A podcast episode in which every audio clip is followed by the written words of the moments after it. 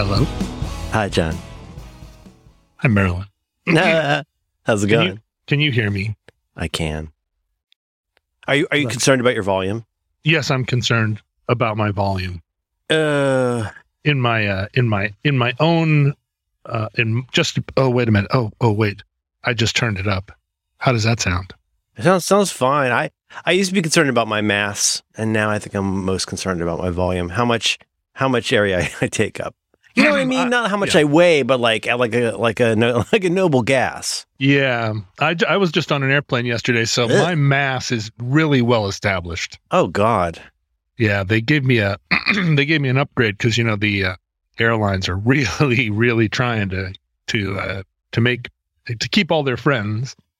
Uh, but they gave me an upgrade and it was a window seat. And you know, it's beggars can't be choosers. Uh uh I didn't want to say, "Oh, wait a minute, I don't want that upgrade." But then I'm sitting next to a like a seven year old boy, and uh, I haven't had a like a panic feeling in a long time. For some reason, an upgrade today is a little bit like the Vikings letting you sit next to a stronger man. yeah, right. Exactly. It's like Oh, the planes are just- thanks. they're just crammed with people, and Everybody's so fucking mad. Everybody's mad, John. People have lost their shit. Everybody's I- so fucking mad all the time now. I sat there next to you know I'm sitting in the at, toward the bulkhead, and these two uh, flight attendants are just talking about like they're just running down the list of all of the insane events that have happened to them in the last eight months. You know, completely candidly, like not even trying to, not even Right. under their breath, just like, oh yeah, this. They, they must get they must get at least one bananas thing like every every day, if not every flight. they're just rolling their eyes so hard and, and kind of you could tell that they were looking at the at all the people in the plane just going like who's next what's the next which one of you is Oh, absolutely. gonna, is gonna like throw a pie or barf or you know whatever but anyway yeah i sat in this chair and the plane's loading you know and this kid is already rustling next to me and his dad is on the other side and they're unpacking all of their video games and everything and i'm just like i can't be here get me out of here and Like like legit, like you're about you feel like you're about to lose it. Well, yeah, just what it felt like was that You're you're Yeah. on a on a fart tube full of long pigs, is what you are. yeah, that I was in a that Yeah. someone was bricking up the wall and I was looking for the bottle of wine. And I was like, what the cask of Roderick Gatto. What? No!" And they're just bricking this wall, and it's just like right next to me. And, and And, and And all I- you all you hear is all you hear is like, sir, sir, once again. so I just so I had to do the thing which I've been trying to trying to learn how to do, whatever that is. Master your your your uh, verging panic. Where I was just like, what do you know? What do I need right now? Like, what do I need? And and thank goodness, you know, I was I've been thinking about throwing my phone in the ocean for a long time, and I just I pulled out my phone and I was like, isn't there some kind of brick breaker or card game you could be playing right now? hmm And I did. I found some Do you have headphones? I do, but you know, they were in my bag and I had pushed them down under the seat in front of me. And the prospect of bending down, Oh, I know. uh, because I'm, you know, even in a nicer seat, if I try to touch my ankles, hmm I'm, I'm very afraid that someone's going to put a bag over me and, and that's the end, right? Like I can't Oh, real like, like maybe you're like a uh, like a shoe bomber or something. Yeah, like if that kid had climbed on my back when I went down to uh to touch my ankles, I wouldn't have Uh-huh. been able there's no way for me to get back up, right? I'm I'm hemmed in on both sides. I'm hemmed in by the seat in front of me. So it would be like it it was it's like being a sapper in the Vietnam War. I'm not going down in that rat hole. Hmm. hmm So I couldn't get down there to get my headphones out. I feel like that is the of all of the things that can help me. Well, one way to put it is that all of my other senses, in addition to my brain, will continue to feel overwhelmed until I can deal with what I hear. And uh, and that the thing that most takes the edge off for me is noise canceling headphones. Like you could pull pull something over your eyes, but you're still going to be hearing the and the din and all that stuff. Um, but like it's it's easier for me to take the edge off with headphones and and more difficult for me to take any edge off without them but but just being so constrained in that little seat like i'm not a giant i'm not a large man but the the, the allotted Quiet man. i'm uh is he, is he a great man I don't know. Uh, was it a business or pleasure? Why why you subject you know, yourself to moving? you know, I, I noticed on this flight too. How many flights have I been on? One hundred billion trillion. Mm. But on this flight, and I don't know what it was, but I became conscious of this like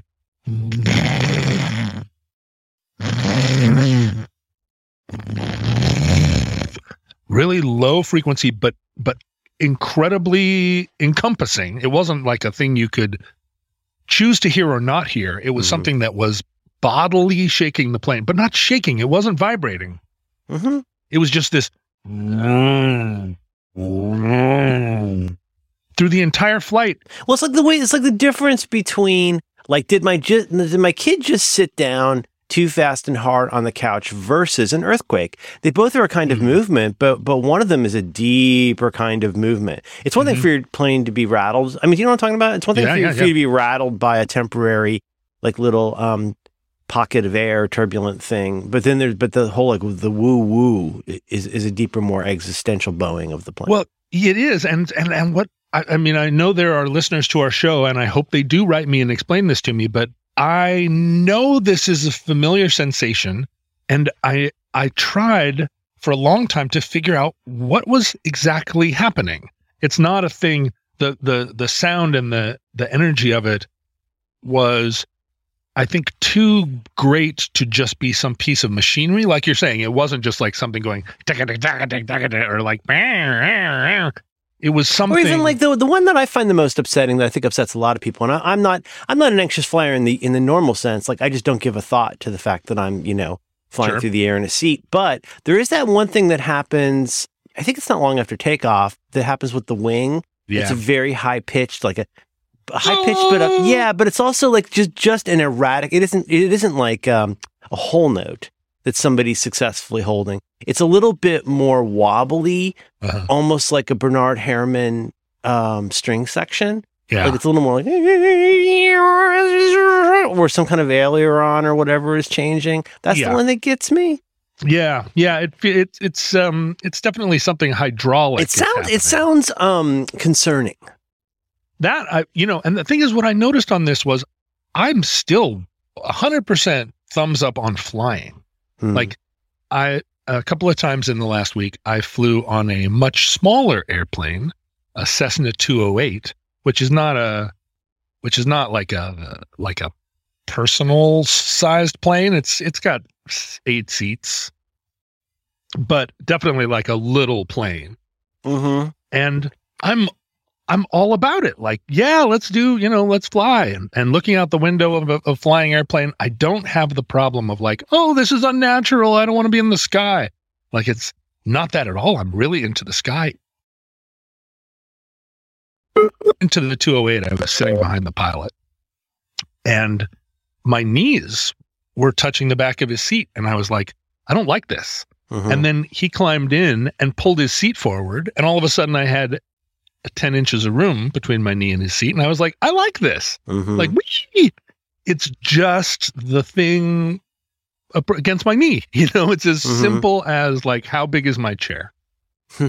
and, uh, but this, this throbbing, somebody's going to write and tell me what it is. Yeah. But it felt like you're saying existential and, and, and, and it was true. It's a five, six hour flight. It was true throughout the entire flight. This sound, this throbbing, like deep pulse. And I I know I've been on airplanes that have had this throbbing many times. This is just the first time that I really focused on it, uh-huh. and I couldn't tell what was doing it. Was it something in the the sink of the of the engines? I just I don't know, and I'm and I look forward to somebody telling me. Uh-huh. But no, I was in Hawaii for the last mm. ten days, and I didn't. I didn't. I heard that's where all the billionaires are moving now. Yeah, it is. That's where the billionaires are moving. And actually, the island I was on has a kind of. We. I went to Molokai, which I'd never been that's to. Not a, that's not a real island. It's one of the islands that no one goes to, and it's mm-hmm. the one. it's sure? the one. Well, it's the one called, uh, or it's the one that everybody thinks of as the leper colony island. Oh. Um, although the actual like historical leper colony is was a tiny, tiny little peninsula on a very large island. It's not, you know, but I grew up thinking like, oh, and one of the Hawaiian islands is only for lepers. Which, while technically true, does not get at the fact that it wasn't it wasn't chock a block with uh, lepers all over the whole island. It was just in one little space, right? It was just in one little space, Mhm. yeah. And Yeah. and um and also leprosy has been a curable We say we say Hansen's disease now. Hansen disease. Mm-hmm. Uh, It's because is, Beck uh, had it at one point. Mm. Yeah, it's hard, you know, hard to. I can't find my bell. This episode of Roderick on the Line is brought to you in part by Squarespace. You can learn more about Squarespace right now by visiting squarespace.com slash supertrain. Squarespace is the all-in-one platform for building your brand and growing your business online. Stand out with a beautiful website, engage with your audience, and sell anything, your products, content you create, even your time. You can do it all with Squarespace. Let's say, uh, let's say you're the sort of person who writes. Maybe you're a blogger. You're making content, as they say. Well, the, the, you're going to look forward to blogging and commenting. You can create a community on your Squarespace website with a fully integrated commenting system that supports threaded comments, replies, and likes. You can use their powerful blogging tools to categorize, share, and schedule your posts as well. That's pretty cool. Uh, all the sites are uh, optimized for mobile. This is really magic. All Squarespace sites, uh, the content automatically adjusts so your site looks great on any device or Dingus. This is true, it really works. And maybe you want to save some time with cross posting. Well, you can, and it's built right in. Squarespace can auto post your content to Twitter, Tumblr, or Facebook, personal or brand pages, whatever it is you want to do. All post entries and images are optimized and tagged, so descriptions and titles will be correct wherever you are posting. I'm a huge fan of Squarespace. I've been with them for years, and believe it or not, you're using Squarespace right now because that is where we host the Roderick on the Line podcast. Big fan. So do me a favor right now. Head to squarespace.com slash supertrain for a free trial.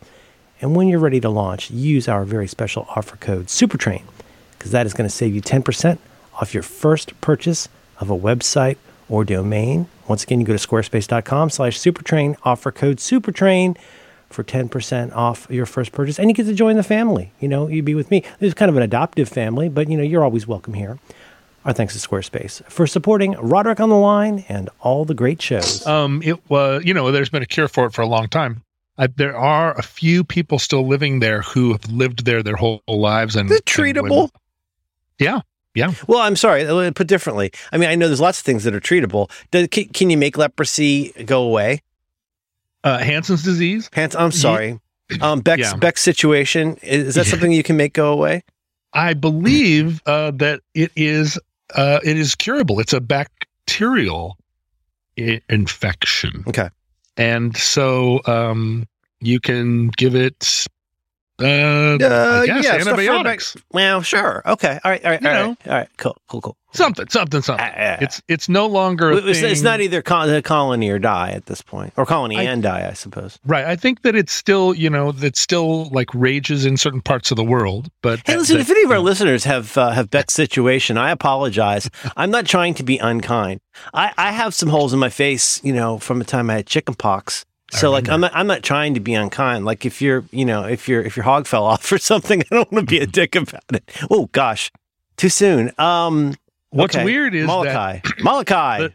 In the old days, uh, if you had if you had uh, Hansen's disease, Uh-huh. they uh, and this is the the true of this place on Molokai, they would just take you from your family. They declared you dead, Oh, and they put you on this thing, and you were that was it. You never Did you could get to chill, again. or is it, did they add insult to injury or add torture to injury by making you work or something? No, it seemed it seemed. Well, I mean, I think you work just to keep busy. you know, but, like like uh, the sort of like the whole like failure to communicate. Uh, you know, like uh, uh, what's the movie Cool Hand Luke, where like the whole point of what they're doing is that, and really, you know, any kind of quote unquote hard labor, whether that's happening in you know Poland or the former Soviet Union, was mostly just to make your life miserable and potentially kill you. Like they're, they're Yeah. gonna, it's not a resort, but it's not specifically like a prison, right? Do you know how much It's do you know about this? it's not a resort because you do have the risk of your nose falling off. Oh, right, and nose But- and uh, and the drinks aren't included. But it's not, it's do, not sandals. They should say in the sandals. you know? there was a priest, there was a nun. You know, they There's they only were, one parachute left on the Molokai. they were trying to They go help a you bar. live a nicer, nice, nicer, life. And the thing is, you could live for a long time. You live. I mean, there are people that We we That, sure are going uh, to catch leprosy but- again, you know. Yeah, but you've been you even they were cured, and the Hawaiian government said, "Well, you don't have to be on the colony anymore." And they said, "No, you know, we've lived here a long time. We're going to stick it out." So Oh, no, that's there's some old people still living there Okay. who are cured of leprosy, uh, but are but they've chosen to make that their home. Wow. Yeah, No kidding. yeah, and That's you can't go there. I mean, or you can. I think Probably you have to be welcome 18 to go. Okay. There's a, but it's like, like a donkey trail. You Ooh. can't. There's no road. You can't walk down there. You have to like take a guided donkey trail, which I didn't do. Yeah. I mean, the movie's not called Road to, Han- to Hansonville. Right. Yeah. but I, uh, but I had never been to the island, and it's a, it's a very different experience than going to Oahu or Maui or the Big Island. I've only been to Uh, Kauai. Yeah, I've never been to Kauai. I So mean, there I've only been to. Hawaii once. Um, Yeah. But there's the, yeah, there's always you got Honolulu, Waikiki, you got all the islands. Uh, now you're gonna make me look this up so I see where it is. Is it that little tail that you see? It's not little. It's the, it's the, it's, it's surprisingly large. I mean, it's not big. It's Oh, only that's a 10 satisfying miles shape. across. Oh, what a pretty Yeah. island. yeah. Oh, that's beautiful. Huh. yeah. I'm so Well, you know- ignorant, John. Uh, well, you, you don't have to. Look how big that is. Knowing things about Hawaii is a kind of specialization. Yeah, are I mean, but I lived, I lived, I've lived the on the. West Coast for 20 years now. I should know this. It's, it's kind of looks like a, like a dune sandworm a little bit. It's cool looking. It's cool. I mean, there there's so much to know about California. Think about you've lived Mhm. in California for decades. There are probably still tons of things about California. I know, I know about the Sunset uh, and the Castro and the Western Uh-huh. Addition. I've been on Fillmore Uh-huh. Street several times. Uh-huh. Have you, if if Oh, so- someone sorry, asked you, Visitation Valley. That's an area.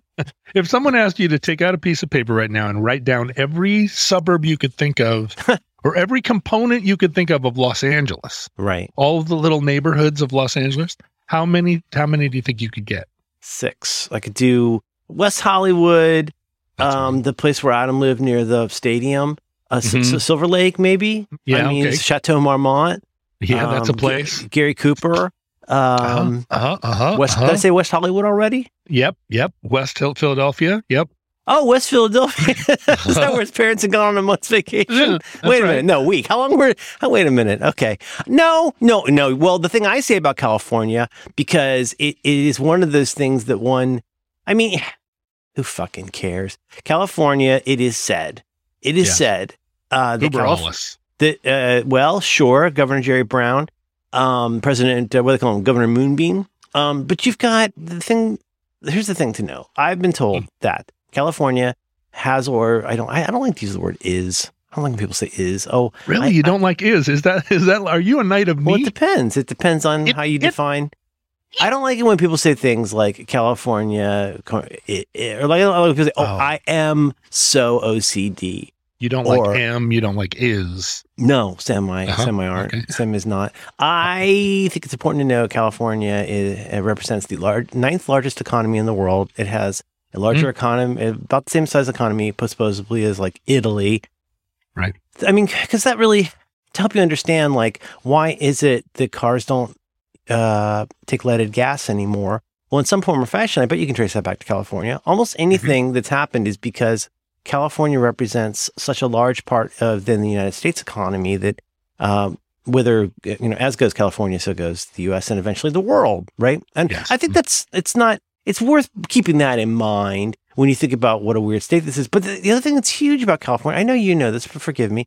You get out much past Malcolm's country, you go to lots of areas in California. This this this ain't no blue state.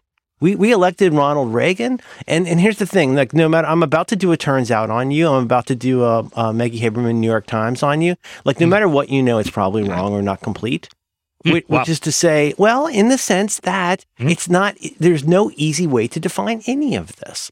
Mm. I remember reading a book when I was a weird kid. I read a book in early high school called Megatrends, and it's about these 10 big things that were likely to happen in the US based on certain kinds of movements. And a lot of them turned out to be true, you know, including things Killer like know, bees and no, And, uh, quicksand, gorilla suits. No, Uh-huh. it was more like stuff like you know, Florida will become a place lots of people move to. This economy will change from this to that, and all these things. But Oh, like, yeah. in, like you know, in California, it's uh, how can I put this? So California, like, yeah, if you look at if you were to pull out, you know, parts of Hollywood, San Francisco, uh, um, you know, you've got a certain kind of political or Let's do it. Let's pull them out. Berkeley, you have a certain kind of worldview, but Berkeley and San Francisco are not the same thing. Very much a coastline of Scotland problem. Like Berkeley is fundamentally different, even just politically, in, in many ways from San Francisco. Also, what year of San Francisco are we talking about? Forgive me, I'm just trying to I'm just trying to like slice up a monolith here. Sure. But then, for example, you think of San Diego. Oh, yeah, San Diego, that's cool. It's really warm. You can get to Mexico. That's also very much a, a military ish city.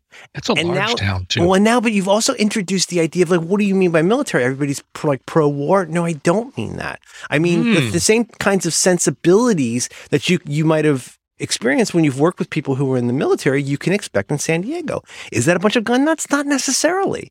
So No. I'm just saying it's that's total coastline of Scott, and then you go all the way up to Reagan country. You get up to Eureka, where you're practically in you're practically in Seattle at that point. It, that's, the whole place is is so big, and anything you try to say that that is or equals California is going to fall apart so many ways along the way. This is something I really accepted about the entire United States during COVID is that it's so difficult to say anything about any area because again, coastline of Scotland, the closer you get, the more you zoom in, the smaller the- your measurement of something is. I don't know. I live in the most Yeah. conservative. I live in the most politically conservative area in San Francisco, at least uh, at a recent point.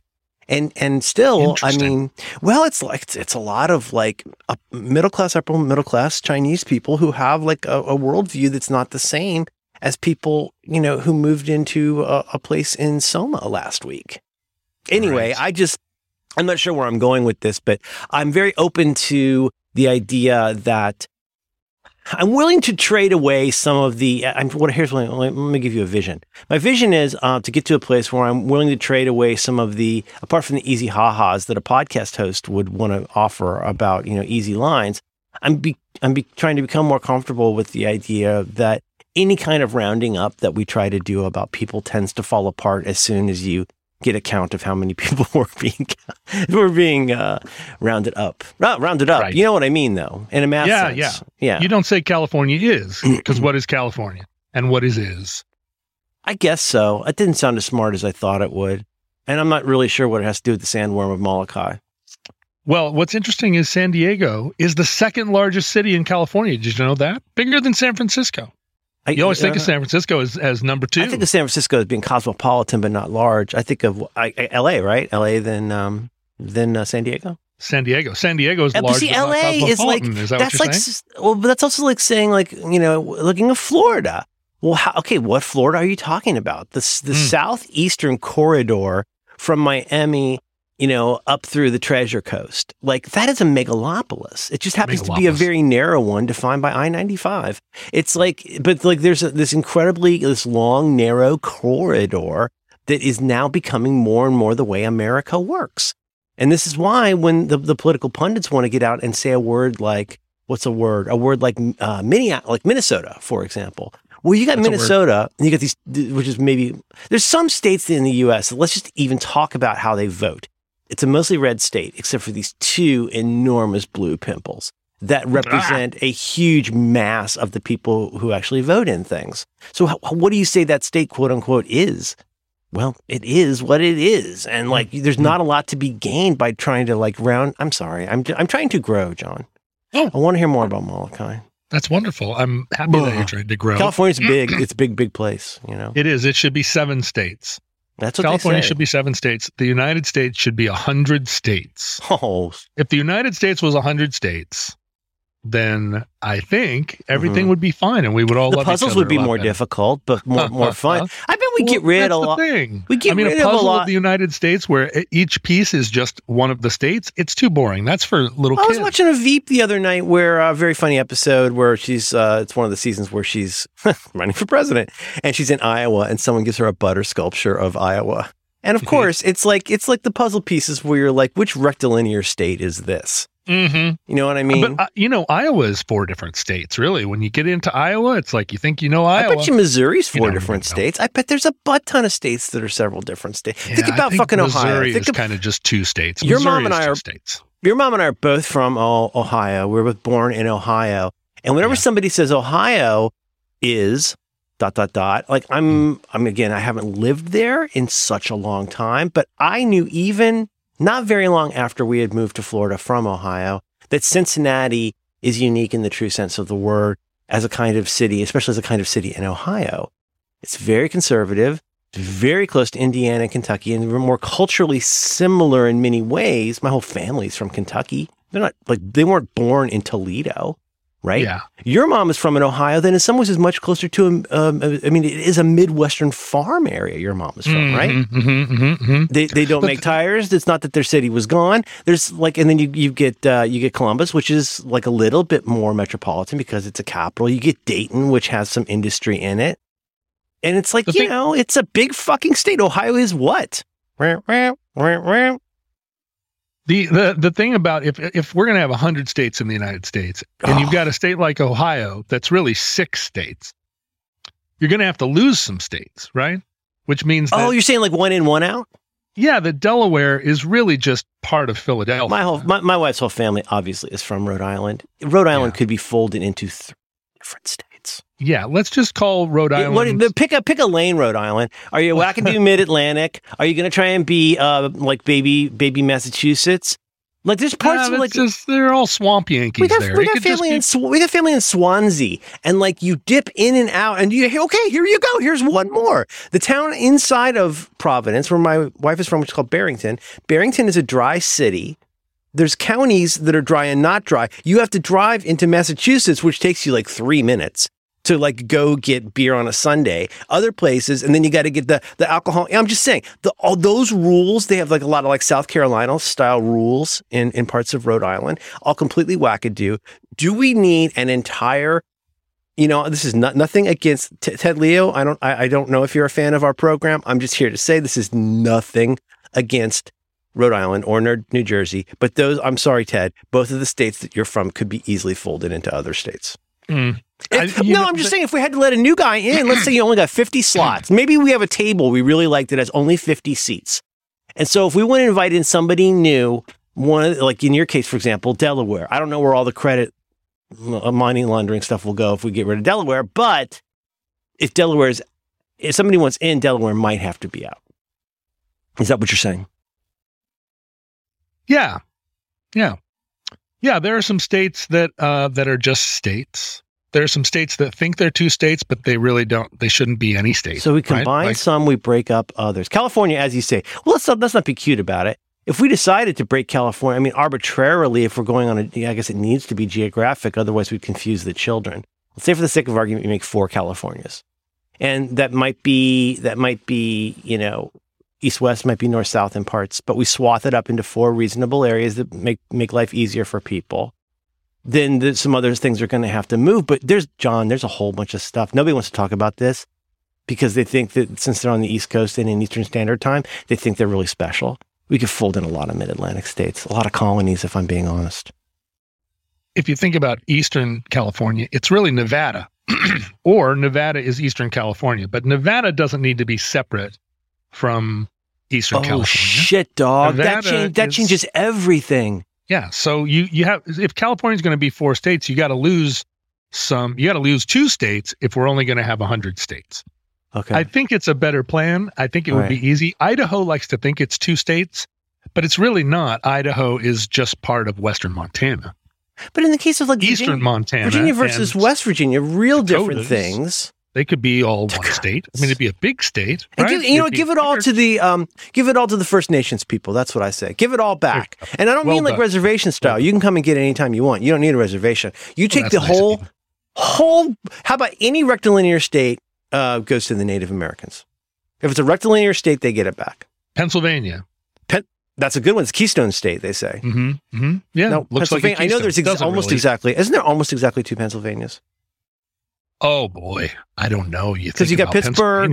I guess you could. I mean, if you want to get cute about it, if you had extra spots, I wouldn't waste them on this. But I guess you could say the Philadelphia part, the Pittsburgh part, and the rest.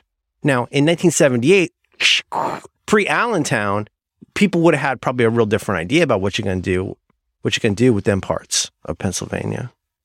Yeah. Oh, this is a very interesting idea. You know what, John? I'm going to say, not even if you're in an accelerated class. I think if you're in fifth grade, this should be a class for the entire year. Let's talk about if we were gonna, within certain constraints, because you don't want to get cute about it, you don't want to Kobayashi Maru the shit, but you could say within certain constraints, how many states should there be? How should it be split up? What, what are, let's, let's do this. Over this year, we will discuss six different ways we could choose to reorganize the United States arbitrarily. Go. That would be so much more interesting than doing like Indian burial grounds and, uh, you know, paper mache maps of Ohio. This episode of Roderick on the Line is brought to you in part by Truebill. You can learn more about Truebill right now by visiting truebill.com slash supertrain.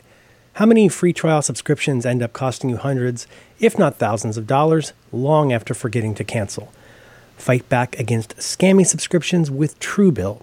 Truebill is the new app that helps you identify and stop paying for subscriptions that you don't need, you don't want, or you simply forgot about.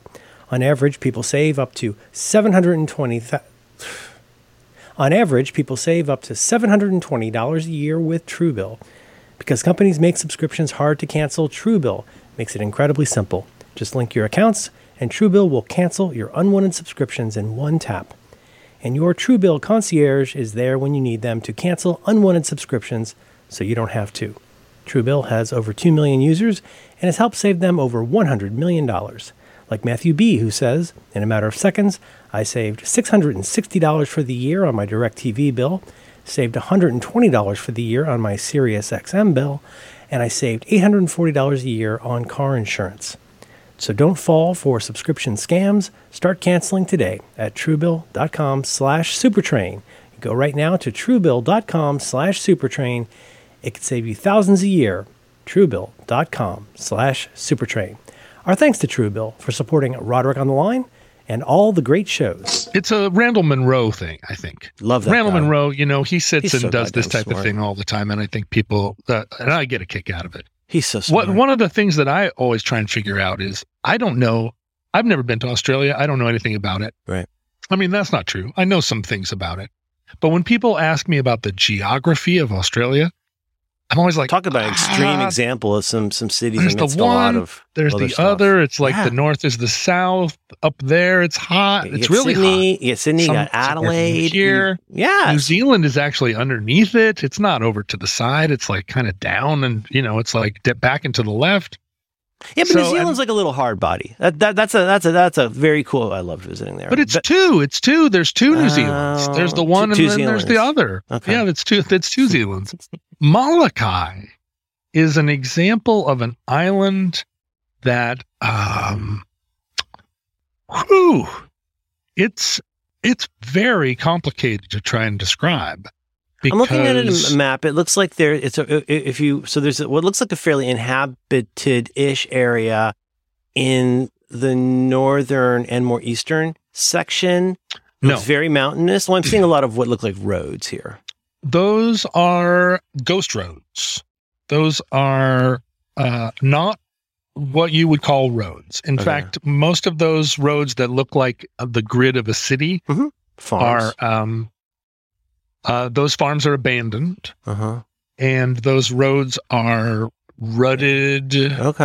Uh, kind of, you need to be in a four wheel drive truck to go through them. Hua- all- Hualu- Hualewa looks like maybe. What, what was the? Can, well, don't don't tell me because I don't want to uh, compromise your OPSEC. Can you tell me roughly what part of the uh, Well, island you were on? So, so Kaunakakai is the big town, okay. and Kaunakakai has a population of about a thousand. Oh Um, man, The entire island has a population of 7,000 people. the entire island of Molokai? Yes, Are you kidding 7,000 people. Oh Now, my gosh. Oahu, which is right next door, has what, uh, over a million, million and a half, two million people, something like that. Okay. Molokai has 7,000 people over the over the entire island, and that includes the people with Hansen's disease. Jiminy Christmas. So the experience of being on Molokai is unlike I mean it's it's Hawaii, so it feels like Hawaii and you're you're very definitely in Hawaii and the people are Hawaiian. So They got they got they got morning roosters there. Uh there are roosters but not morning roosters, not like they're not it's oh not shit, you get a night rooster. roosters. It's not a no there's night night lizards, but no night roosters. we had a lot of on in Kauai. We were in the like very northern part, slightly eastern, but there's like this one little kind of area. There were so many morning roosters and so many feral cats. A lot of feral cats. there, I never saw a single cat. On Where did uncle live? What island was he on? Uh, Maui, Maui. Okay. And Maui's the island I've probably spent the most time on. But this, I was staying. So I was staying in a in a place on the far, uh, the far eastern edge. Um, is that right? The far eastern edge. Yeah, I I was on. No, I was on the far western edge. I'm sorry. Mhm. In um. In a complex that is basically an abandoned hotel and golf course. and you think that I'm kidding, but it's it's called the Kaluakoi Villas Okay. and it it was a giant and super awesome 70s style hotel complex. And to look at it, Like a Mel Brooks at the Marriott style modern thing, or like an old school renovated thing? Like No, it's it used like to be an institution or something. built it completely out of uh, Oh, whole really? cloth. But what it looks Ah. like is it it looks like a 70s version of a Hawaiian village. So it's got peaked roof kind of I mean it honestly couldn't look more like a uh like a 1979 idyllic kind of golf course ho- hotel with a with a swimming pool that looks like a uh, like some kind of four lobed you know it's like a it's like one of those swimming pools that that they invented skateboarding in Mhm. it's got it sits on a cliff overlooking these beautiful beaches with the ocean crashing over the rocks and at some point what happened was half the island of Molokai was a giant ranch dating all the way back to when there was a king of Hawaii Mhm. and the ranch went through multiple permutations over the years. It was a cattle ranch. They grew sugar cane and they grew uh, pineapples, and all of those industries kind of one by one. Like when I was a kid, they grew so many pineapples and so much sugar cane on Hawaii, and then it just became easier to do that in Asia and Latin America, and the market dr- dried up.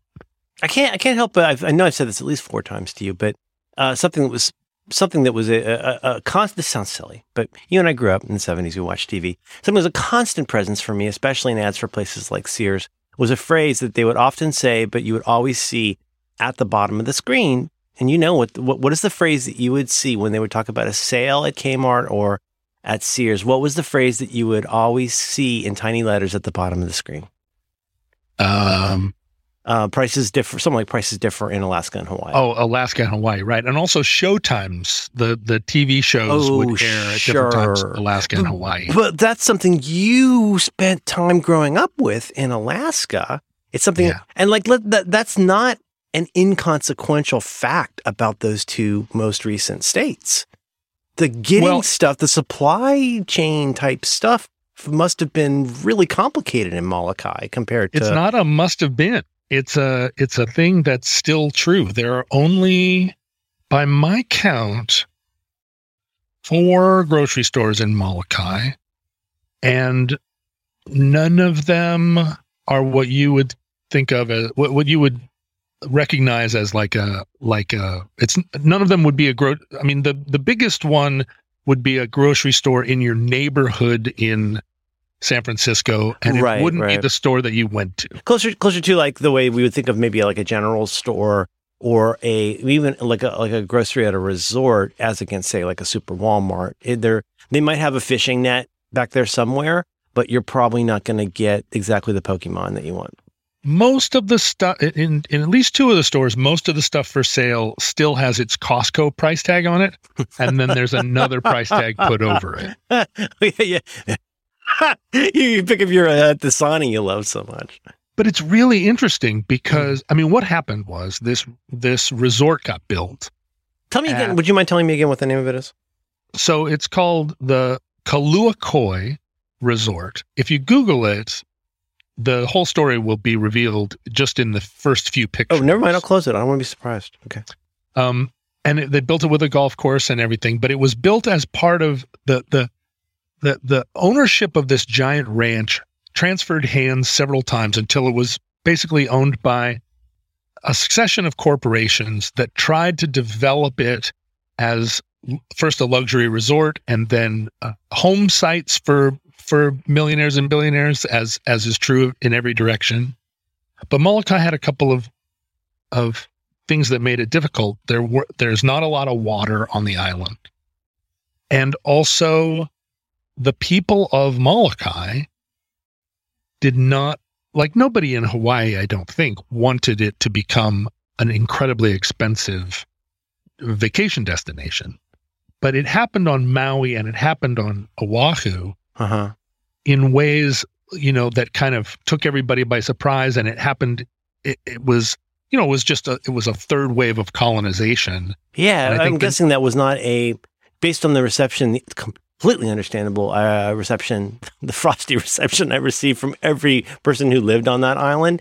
That that was probably not a bottom up approach to say, hey, let's let's let's have this nice collective that we make into a hotel. It's probably more like big hotel companies or whomever, golf companies like dive in and gobble up land. Was it more like that? well it was but you know ha- hawaiian culture was super duper hierarchical even before europeans arrived right it was always Mhm. like the the top 1% owned 99% of the land Mhm. And so it was a situation kind of like India where the colonizer came in and just said, Oh, well, that's great. We're just going to be, we're the new top. And then you guys just keep doing what you've been doing. So, you know, it's the 90% that just starts to accrue up to us. Nothing else has to change about your hierarchy except for the fact that there's a new. I mean, it's like you know, like when new top. It's like when Dean Wormer invents double secret probation. It's like nothing else has changed. It's just there's an ar- area higher up that you don't need to worry about. But your That's right. hierarchy You is don't going need to to be worry the same. No. But in Molokai, that development didn't happen in the 60s and 70s because it was owned by this giant pineapple ranch. And then when everything, when when all of the economy fell away, it was late enough in the game that I think the Hawaiians of Molokai were like, wait a minute, we don't want this now to convert to a millionaire billionaire resort. Uh-huh. And they actually like fought a resistance movement, like a like a insurrection almost. Oh like they Wow. they blew up the water pipes, they tore down the street signs type of thing. Wow. And Okay. so this company that built this this resort, and and believe me, when this resort opened in seventy eight or whatever or eighty two, it would have been a killer place. hmm Um, the the company was trying to you know trying to expand and open up all these these big rich homes and and and complexes, and the people of Molokai put up enough of a fight that the company was like, okay, you know what then. We're just going to shut it all down. Like they were enough of a pain in the ass that it was not. This was not going to be the. I don't know if conquest is too strong a word. The, the easy get that they thought it was going to be because of the the friction that was being caused by people who actually live there. And at this point, like a third of the island or a quarter of the island is owned by this company, but the company is big enough. The It's some- pineapple, the pineapple company. well, uh, I think it had transferred to some Indonesian property company and was now part of a global, you know, Monsanto, whatever I'm gonna call it. And they were able to just take a, to just write off whatever the investment was and put up chains across all the roads that said no Hmm. trespassing. And they just closed. They just closed uh, 35% of the island. Hmm. And the resort just sat there like the swimming pool drained and the and they, They put just pulled up plywood up, over stakes the and windows. that was it. Gone, gone. They were like, "Oh, you don't want us here? You want to blow up our pipes or whatever? Fine, goodbye."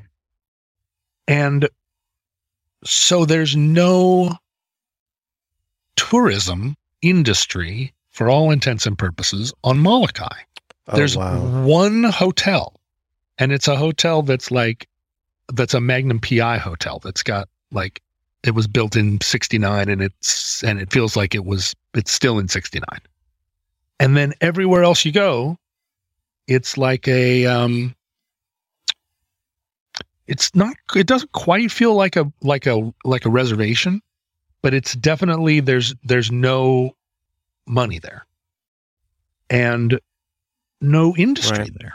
And, and and but like there's also just a thing of like when you're not from somewhere and you arrive somewhere there's like if you if you arrive in whether that's San Diego, San Francisco or for that matter Waikiki, there's going to be a lot of signage to indicate that you're welcome there and like here's here's the places that you're welcome and where you can spend money and signage for all that kind of stuff, right? In that area, maybe less of that, where it's like, hmm, there's not, if you were just scanning the horizon, it would not be obvious like where you would want to go and like try to get a motel room or is there a Stuckey's, that kind of stuff. It feels like it's, this is for local people.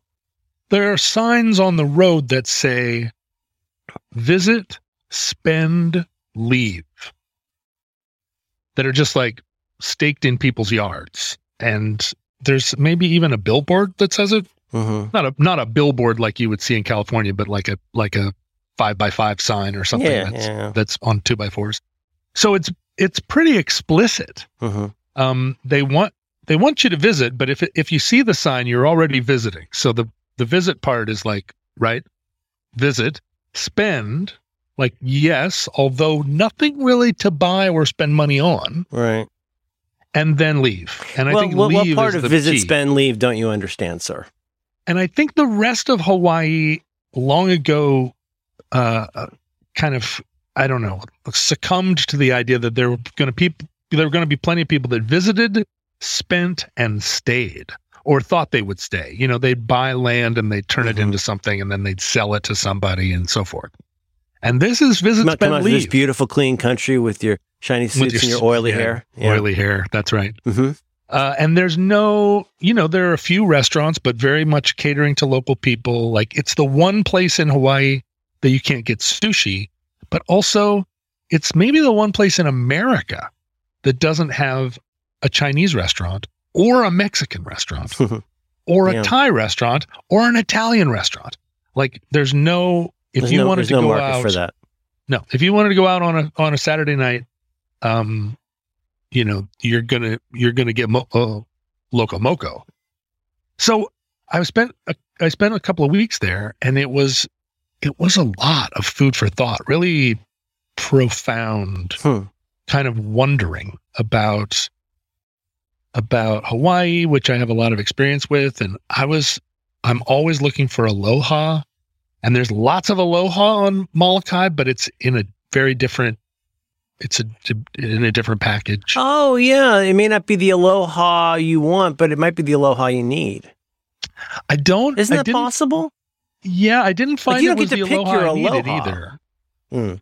Ah, well, yeah, yeah. You have to find aloha where you find it, and uh, Well, that was the whole point of the turtles. Am I wrong, John? I'm not trying to be contradictory, but my the point of the turtles was, and you you observing these little fellas was that like there's there's the the the the sort of keening aloha that one wants, or there's the sort of al- aloha you you whatever you want to whatever noun you want to put on this thing that could arrive for you is like you like for me as an anxious person, the, the developing peace of mind is not going to come from the temporary satiety I get from new information. It comes from being someone who can let go of the concern that causes me to crave new information. Guess what, sir?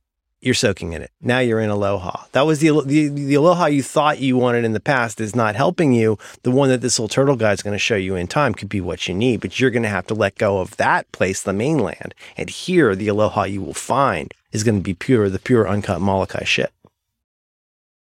There isn't that though. I mean, Hmm. there isn't pure uncut um Molokai shit because there's no escaping there's no escaping history Mm-hmm. in Molokai. There are places that and this is this is true in Molokai that I've never I haven't seen since the 70s. There were places where I could stand on on a beach in Molokai, a beautiful beach, and see as far as you can see in any direction and see no other sign of human beings or or habitation or development at all.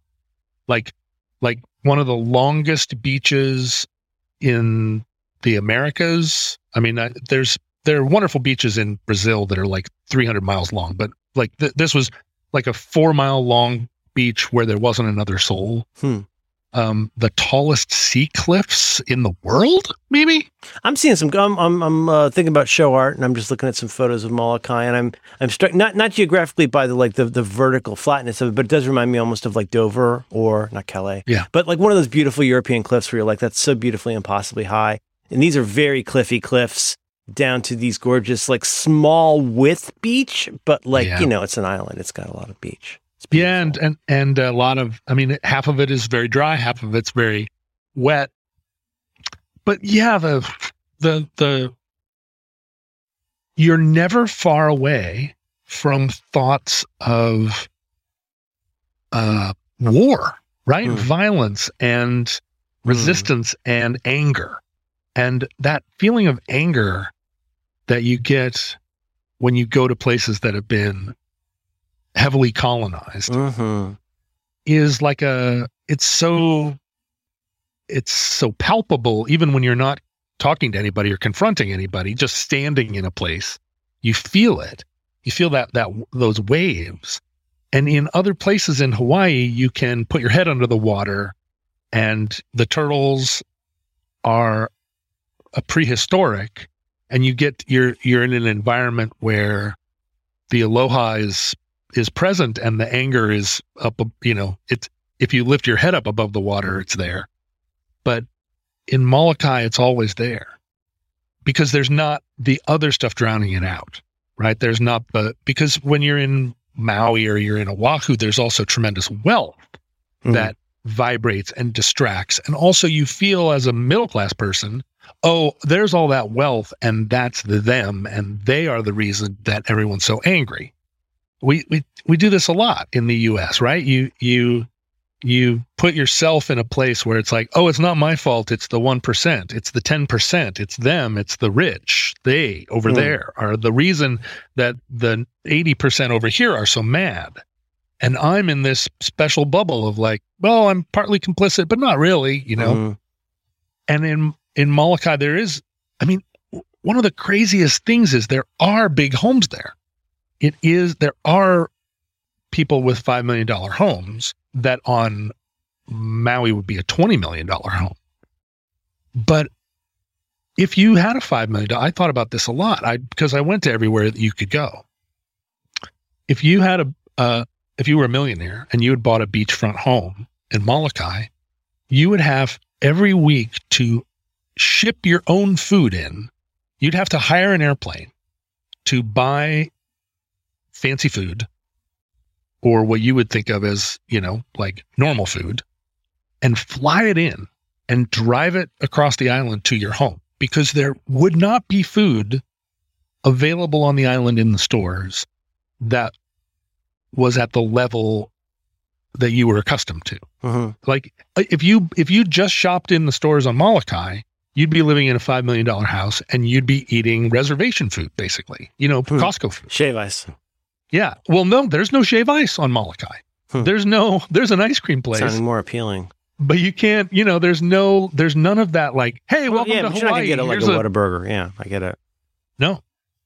So yeah, so so Aloha was it's in the air, right? It's in the water, but there's a different style of it. You know, a like uh visit spend leave that's much more acute because it's not you can't turn your back on it or you know you can't then go into a a, uh, a shave ice place where everybody's being nice and do a do a black pearl on it so yeah, and then also, of course, living in an abandoned resort really is.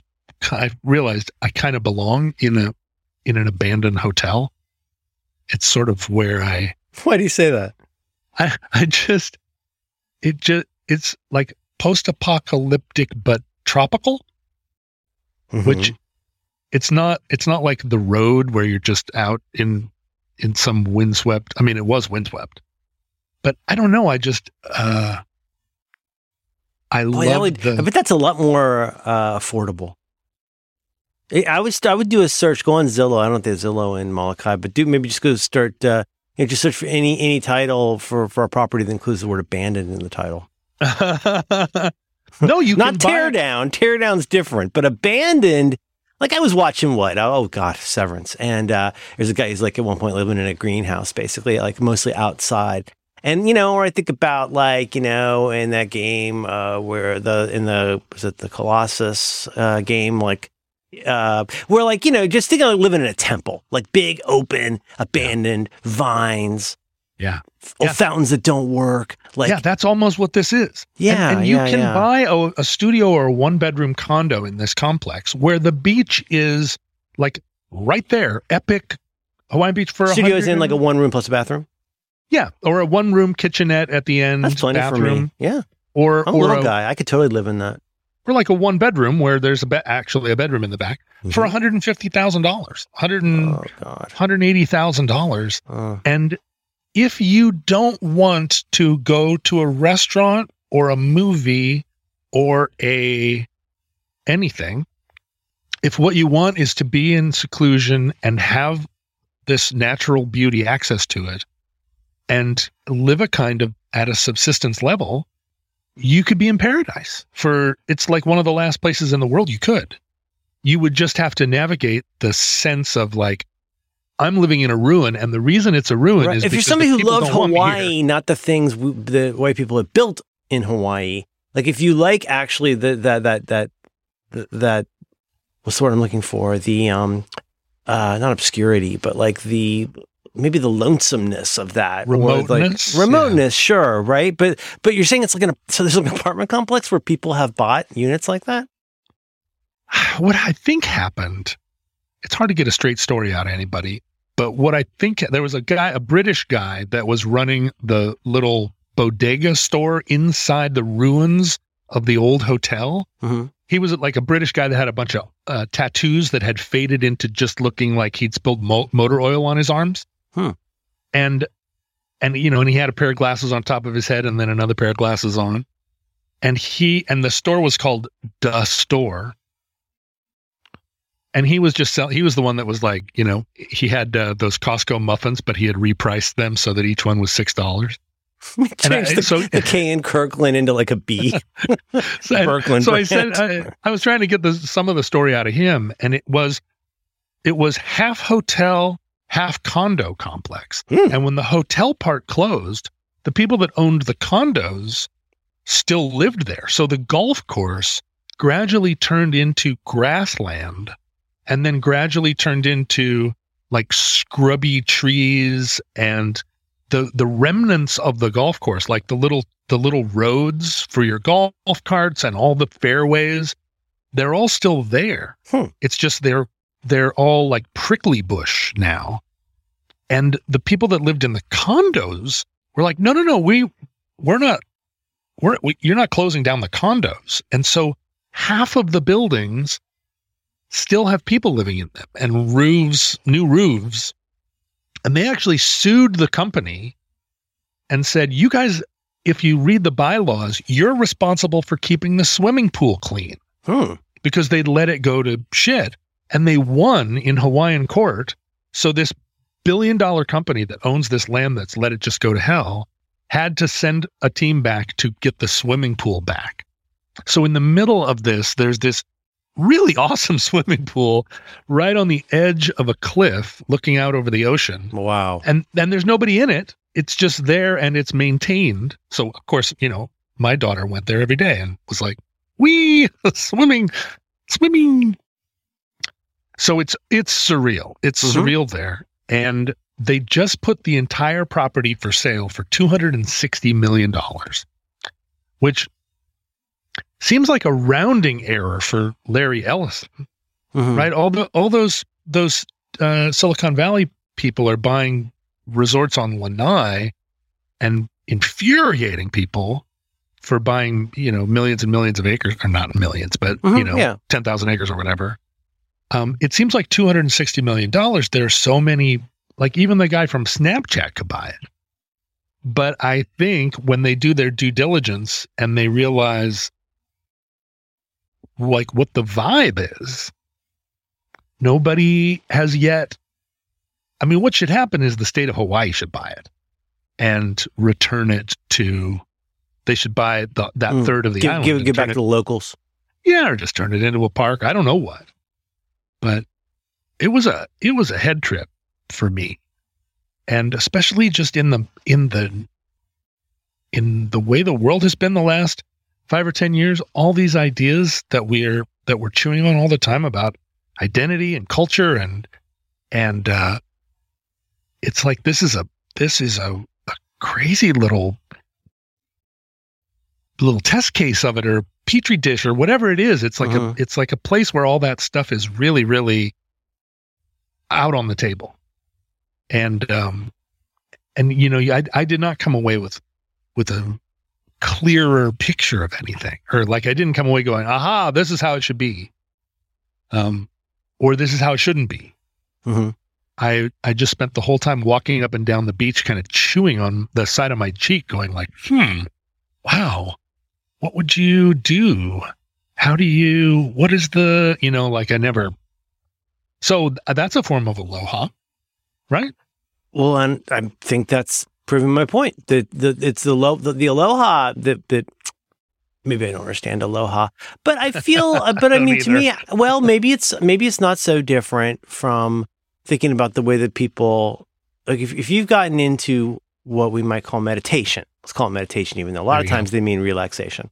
Um. If you've gotten into meditation for some kind of uh, insight or a breakthrough, uh, you're not going to have a great time with it. If you've gotten into it for a practice of learning to sit with discomfort, you're going to be better off. If so, like maybe you really should be going and getting a tape and doing relaxation instead of going after meditation because you're just going to drive yourself crazy because being bad at medita- meditation is arguably the point of meditation Mhm. point of aloha might be is that it's it's there it's there's thing, a lot of things with my kid over the years where I haven't bothered giving skeleton key level advice because my kid didn't have the ears to hear it yet. And even I, you know, who knows if I would get it across very well, but like there's some things that can't be taught in life. I, I don't mean that in the sense of like, oh, being an automobile mechanic, you got it or you don't. I just mean in the sense that there's there's some things in life where the experience is so heavily based in your experience of the cognition of realizing and learning something that I could tell you something a thousand times. Take something that's as dumb and cliche as measure twice, cut once. Measure Yeah. twice, cut once, which I learned from Bob Vila on public TV. And Yeah. measure twice, God cut bless him. once. The the exist the grave, like the the project management triangle, the the grave existential truth of measure twice, cut once is going to seem like a good idea until you realize what that really means. Until you realize it's not about a two by four. It's about like you, you didn't do in whatever that situation was, like something terrible has happened that is now irreversible. And it's before you cut, before you measured at all. So that cliche did you no good because you did not accept its grave truth. And maybe in some ways that's what what what aloha is. I mean, that's why I'm saying like meditation, if you're thinking that meditation is a is a light switch that helps you turn off stress, that's really going to get in your way. Because instead what it's going to be is that you're going to learn to be able to not get great at it necessarily, but accept, even just accepting that that feeling of being the wobbly wheel is the whole point of Buddhism, right? For hmm. example, that's just one kind of thing. I'm just saying with aloha, if you show up with the kind of aloha where you want like a, a 23 year old woman who pretend to like you while she puts flowers on you as you get off your, you know, KLA flight or whatever, like, no, no, that's not what the aloha is. That that's a certain kind of aloha that you might have printed at a science store, but it's not the kind of, of deeper thing that a John Roderick is looking for, it seems to me. No, and I've never had aloha be a thing that made me, you know, I never came back with a head full of aloha and reorganized my kitchen or, you know, or actually managed to banish anxiety or, you know, Right. like it's always something that you, that I come back with and then I, and then it's, you know, it's just a lot of food for thought. And this is one that I didn't I don't know how to vacation, Merlin. I don't know how to sit on a beach and relax. It's Mhm. always something, right? I'm always going to be, I'm always going to have my head um, under the water, like looking for something. I, I, I think for the next year, I'm going to be thinking about Molokai and not fully understanding. I guess, I, I guess part of it is, you know, watching the war in Ukraine and uh, on basically on Twitter, watching it on Twitter, and reading all the threads of of a thousand people all all commenting on exactly what is happening and what should be happening and what NATO needs to do and what Ukraine should do, and they're just all armchair experts out in the world, and and and I guess having that feeling of like coming back from Molokai and honestly, honest to God, I have no idea what I would recommend. Right? Like there's no You, it's- it's a- you mean in the sense of like you come back and somebody says, "Oh, you know, what did you do there that we should do?" That kind of thing. Well, or yeah, about or just like about life. if you look at Molokai and you feel and you and you feel the situation of it, Mhm. and you and you and you kind of understand the the the ground rules of it, and you think, you know, this is not its final form, right? this is not. This cannot be for anyone living on Molokai. This cannot be what they what their what their hope is. Like this isn't Molokai in its in its purest form. Hmm. There's a lot. It's a it's it's Molokai in a state of of of change. It's a you know it's in a state right uh, between places. And normally in situations like that, my instinct is to have a plan, right? I mean, if you want to, we could do a whole, we could do a five year long program where I talk about Israel and Palestine. Thank God we never have. But but I've got a plan, right? I've got a plan for everything. I've got a plan for my neighborhood. I've got a plan for my next door neighbors. Like what they should do is my that's one of the things that that uh that makes life interesting to me. Like I know what you should do. Yeah, you're practically a European philosopher in the sense of that, that that kind of interest in like the connection between what some people call metaphysics and then the the more like down down on the just human level, like what should I be doing? What what how what is Yeah. what is a good life? This would be a thing if you did this plus that. You know, here's here's what you're missing. And being on Molokai, it was so naked, and I do not, I do not know enough. But also, I don't know if there's anyone. I don't know if you could know enough to to have a plan. And so, what that feels like is that what's going to happen to Molokai is out of their hands Mm. in a in a weird way, what's going to happen to Molokai is that there is no plan, and it's going to just happen, and and that's and so I you know so so I come off the island just going like it feels like anything could happen, but that but not but not necessarily in a good way or in a hopeful way Yeah. like like somebody's going to sell that to somebody and it's going to reset the clock on something and i'm going to you know uh, so anyway i think it's good to be confronted by things in the world where there's no i where the only thing you can do is say there's no solution to this that i know of Mhm. except for the passage of time and and maybe that's the thing i i can bring to the rest of my life there like this dispute with my neighbors Ah, there's no solution to this. interesting. I see. maybe Uh, take only photos, leave only footprints. But then you know the you know what if the aloha was actually waiting in your side yard? You didn't know it. i'm constantly in trouble because i'm looking for solutions and i and it's very hard for me not to think of everything as a thing that has a solution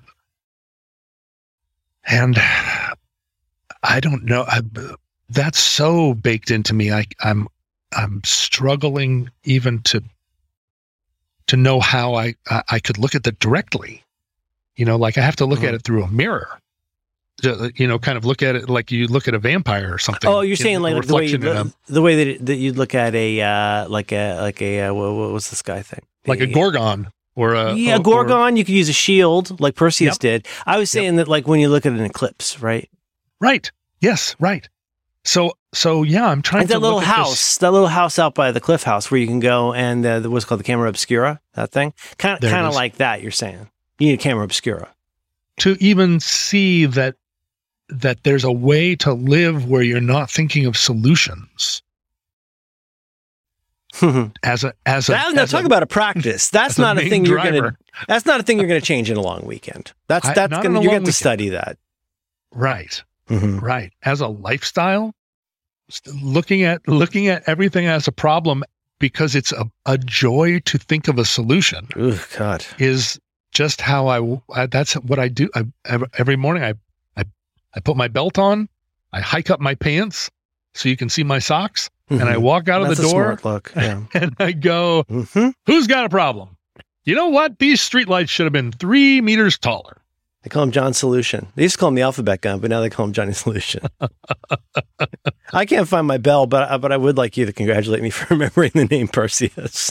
I am. I was so impressed. I was like, I just read. you know I what just, I almost I said? just read the O- Ovid a couple of like I a year ago. said I Harry. Hamlin.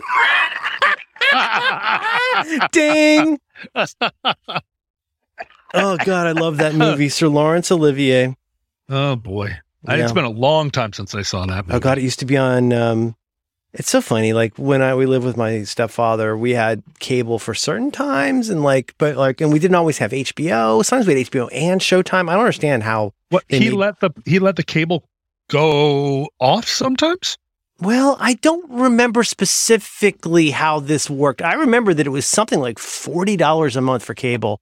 Cable is one of those things that was always almost always like forty. It was like a ridiculous amount of money for us. But anyhow, I want to say that it was on HBO or possibly Showtime, like all the time in 1981, 82. I remember it being one of the first movies. Uh, Cisco Burgess Meredith was in that movie. Oh shit, he sure was. But seeing it was one of the first movies when I was really getting into Siskel and Ebert on PBS. Oh yeah, They, I remember they did that. They did Return of the Ka- Secaucus Seven. They did. There's just certain movies I so clearly remember uh, being on. What was it? It was on PBS and then HBO or something. Uh, anyway, Showtime. Perseus. Perseus. I don't know where my. I cleaned my office. and I don't know where my. I was gonna I was gonna show Marlo uh Clash of the Titans, and I guess I haven't. I it, It, it fell to the back of the list. She has. It's got Ray to watch- Harryhausen shit. If she uh, likes Ray Harryhausen, it's got some Harryhausen in it.